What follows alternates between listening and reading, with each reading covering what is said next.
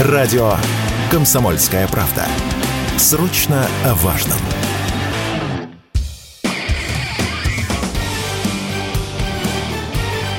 Говорит полковник. Нет вопроса, на который не знает ответа Виктор Баранец политических недрах Украины все чаще раздаются разговоры об условиях переговоров с Россией насчет перемирия.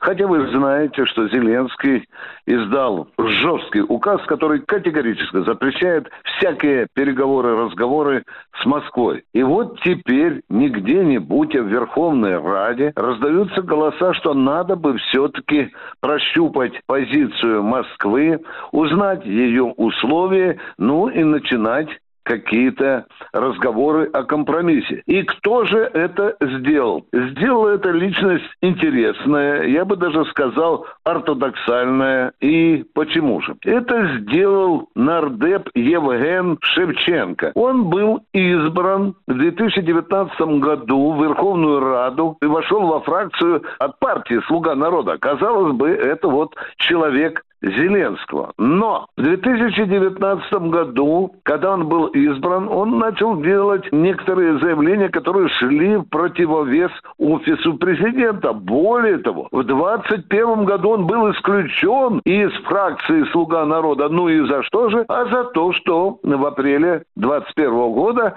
имел неосторожность в Минске вести переговоры с Лукашенко, президентом Беларуси.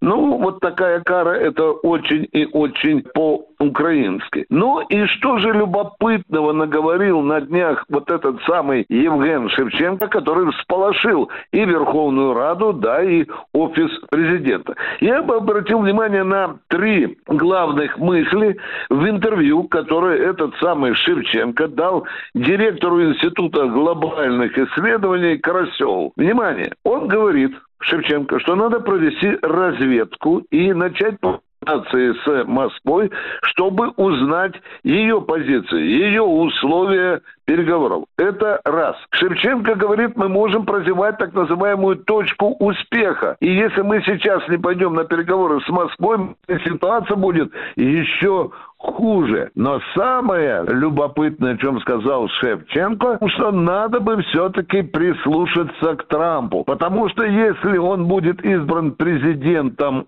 США, то Украина может оказаться в очень серьезном кризисе, который будет похлеще нынешнего. Что здесь любопытно? То, что призыв Шевченко льет воду на мельницу Трампа, главного соперника на президентских выборах в Америке в ноябре следующего года. И вот здесь мне кажется, что в офисе президента все-таки услышали этот призыв. Почему? Да потому что Зеленский изъявил желание переговорить не с кем-нибудь, а с Трампом и понять, в чем суть тех мирных инициатив, о которых говорил в свое время Трамп. Замечу, что Трамп сказал, если я буду избран президентом, я быстро закончу войну на Украине. Ну, а теперь вот можно и сделать и вывод. А вывод касается того, что все-таки в Киеве есть разумные головы, ну, за исключением, может быть,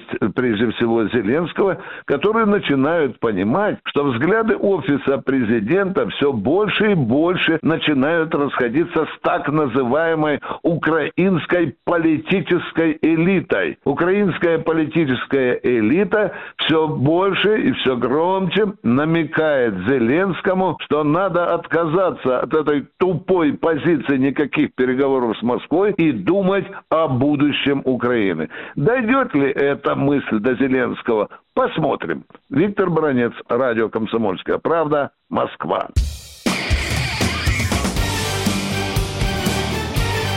Говорит полковник. Нет вопроса, на который не знает ответа Виктор Баранец.